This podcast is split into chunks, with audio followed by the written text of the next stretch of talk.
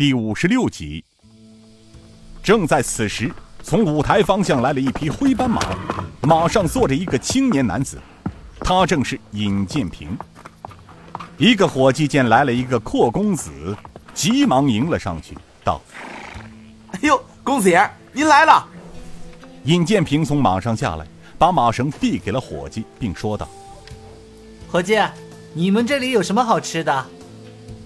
那伙计一边拴马撤鞍，一边道：“哎，回公子爷访话，小店主菜是驴肉、红烧、清汤凉片，样样齐全。副食呢，大葱煎饼、馒头米饭。公子爷，您是打尖儿还是住店呢？住店有上好。行了，本公子只是路过此地，吃完还要赶路呢。哎，公子到外间明堂中用上餐吧，那里凉快清爽。尹建平先进了暗堂。只见堂上坐着三四桌客，大吃大喝，猜拳行令，有的还脱了上衣，桌上一片狼藉，没有其他的食客。他又抬头看了看屋顶，脸上充满了笑意。听着小二说还有明堂，那就到外间去吧。公子爷不怕外堂吵闹，请随小的来。说罢，带着尹建平穿过走廊，来到了明堂。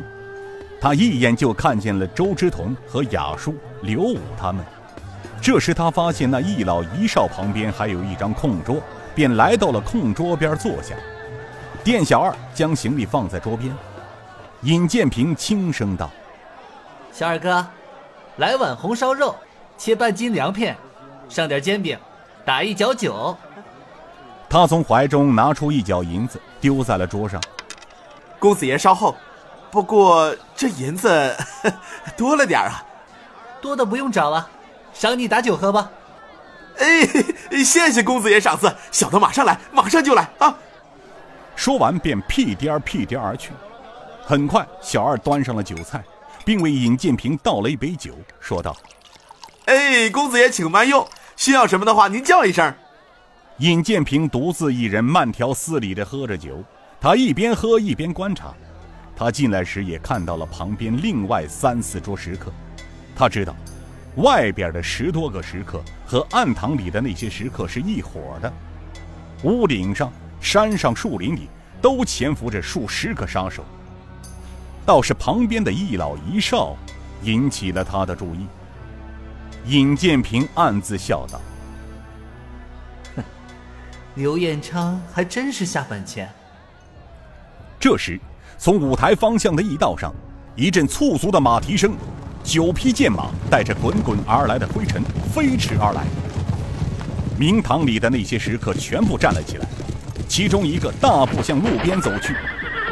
来人一个个彪悍粗野，身上的短打衣袍被汗水浸湿了一半，飞身下马，端子矫健异常。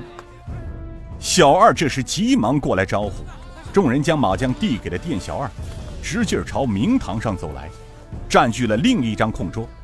他们刚坐下来不久，又从峡口那边来了六人六骑，转眼间就到了。眼快的几个客商一看，来人全都是江湖中人，急忙结账走人。其他的食客也觉得风向不对，纷纷离开。店小二收拾完桌上食客留下的银两，来到尹建平的身边，低声说道：“公子爷。”吃不得了，赶快走吧。尹建平笑道：“怎么，这天底下还有赶客人的店家？”那店小二道：“公子爷，小的是一番好意，要出事儿了，赶快走吧。那刚才收的银两，小的也不敢要了，赶快收拾行李上路吧。”话未说完，又见得从舞台方向驿道上一顶八抬大轿。只见抬轿八人脚尖在路上一点，整个轿子带着一阵风向前飘动丈余。桌旁的少年道：“爷爷，那抬轿人好奇怪呀。”尹建平抬头一看，暗自有些吃惊。那八抬大轿眨眼间便到，并卷起了一阵风。好大的煞气啊！那不是煞气，是风，真正的风。店里的伙计茶童转眼间不见了踪影，来人站立两边，轿门开了，刘延昌从轿中走了下来。尹建平向雅叔传音道：“雅叔，刘彦昌出动了大批的侍卫杀手，看来他要孤注一掷了。房顶上有八个杀手，你们背后的树林里有十几个，后堂大厅里有十八个，这些都不足为虑。倒是刚才的那两波杀手，像是刘彦昌雇来的江湖中人。”雅叔东国雄稳稳的声音道：“老奴知道了，少谷主放心。”有老奴在此，少谷主就做个壁上观吧。你旁边的一老一少是江湖正道中人，好像见过，但老奴实在想不起是谁了。小五他们，如果这些杀手不去惹他们，就也让他们不动。不到万不得已，还是尽量不要动手。尹建平又传声道：“知道了，亚叔，我已经告诉他们了。”刘彦昌到了，他们就会马上行动。